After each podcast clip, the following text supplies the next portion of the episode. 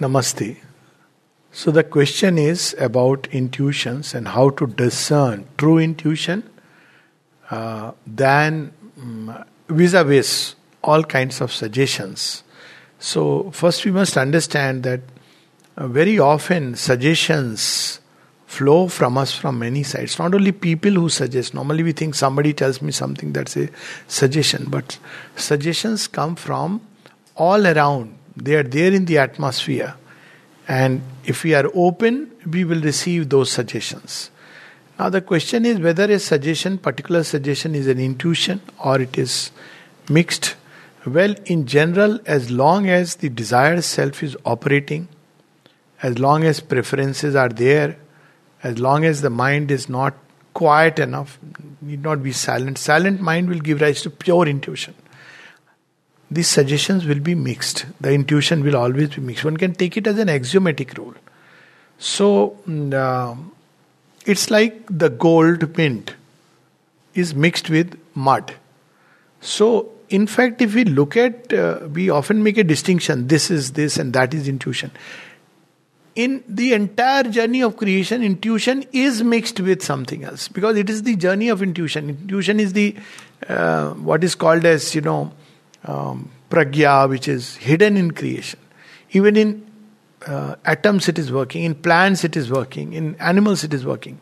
But this intuition in this uh, in the cre- creatures so far, it works only for our immediate purposes. So what we normally call as intuition is more of like a bit of clairvoyance, like like a not even telepathy. Telepathy is where two people can connect, but it's like a clairvoyance, which is like in animal there is something like an instinct which prevents the animal from doing something which is going to be harmful.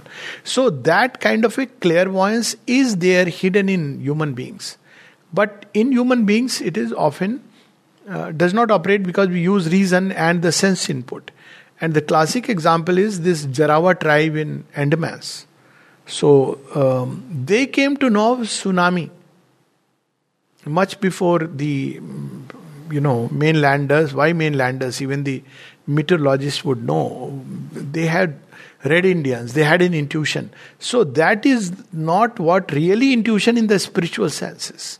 That's a clear clairvoyance, and that is given by nature as a safety measure. But it is also value. For instance, you are going to undertake a journey, or you are going to. Uh, mother gave that example. Somebody is going to play and uh, engage, let's say, in, in high jump or something, and feels uneasy inside. She says, don't do it at that point of time. It may not be fear, it may be actually an intuition cautioning you that, you know, you may. Uh, meet with you may meet with an accident or an injury. Sometimes this intuition can dare declare itself in dreams, like with Kekulé, the Benzene ring formula. Sometimes in dreams it may declare itself either a catastrophe or something else which is going to come, and it's good to listen to that.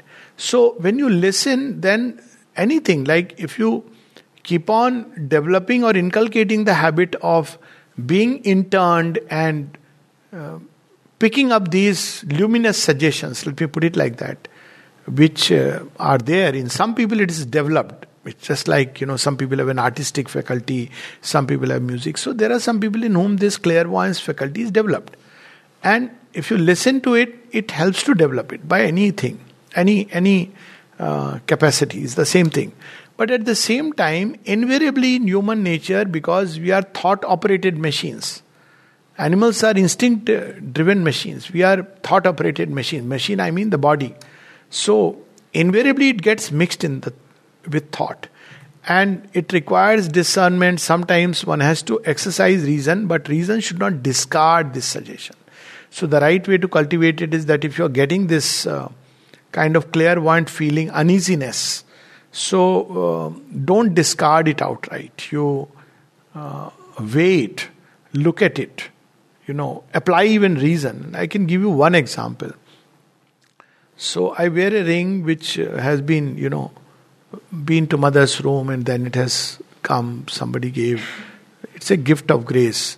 So several times this thought would come uh, more recently that maybe a little diamond stone on it. And I would discard it that this is not. Uh, initially, I would discard it that no, it should not happen like that because if it had to happen, it would have happened that way.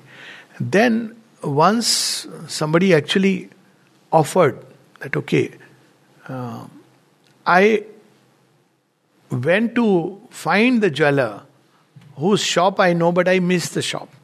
Two, three times I went around.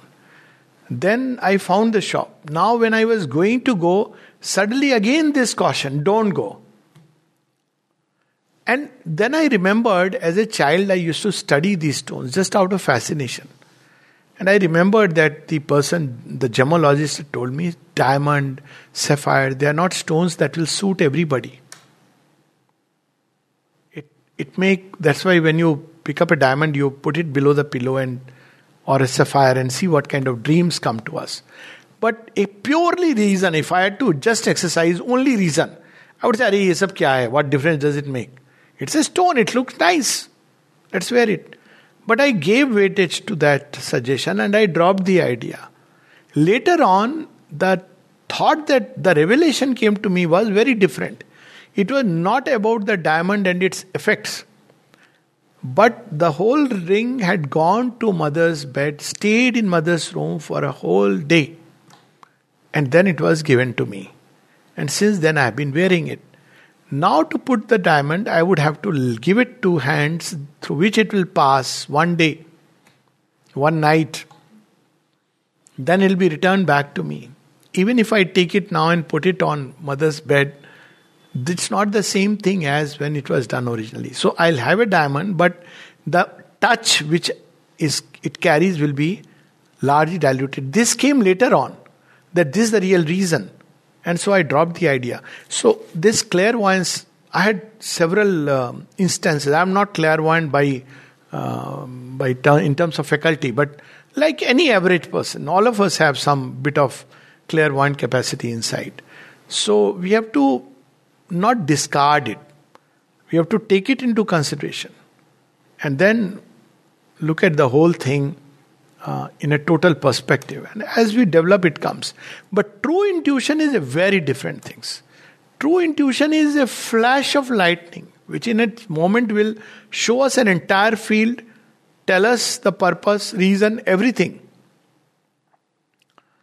And it's like a lightning striking the eye. Even this true intuition need not come from the soul, it's usually the inner being which is open to vastnesses above.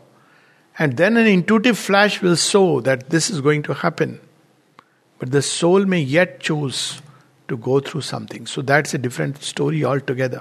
We have these uh, interesting tales in our scriptures that there is an intuition which reveals something, and yet the soul chooses a journey because soul carries within it Satyavan, carries truth of the highest order. So it takes the intuition, knows now, and yet it goes through it. Socrates, he knew that he is going to be punished and he will be given hemlock. He knew it. And yet he chose to go through it. So that's the other part. But intuition is there as a kind of it not only cautions us, reveals a whole field.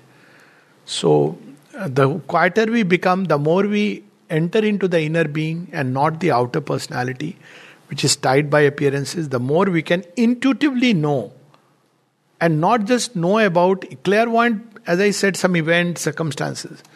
But intuitive knowledge is not just about event circumstances, but a whole field which is going to open as a result of a particular attitude, not attitude as much as an action or a direction that you are going to choose. It's like shows you the path that you enter, this is the path. So intuition is like that. Whereas clairvoyant is like maybe a little step, maybe something which we are going to sh- undertake. So mm, both are helpful, but neither contains the total truth. That's why Aurobindo speaks of going beyond even intuition. But it is a wonderful thing to cultivate intuition. Its best use is to understand the divine truths because through intuition we can understand the divine working behind everything that is happening. That's the best use of intuition. You see something and you understand what is the divine will, how it is operating. And that is something wonderful. Okay, so that's the story.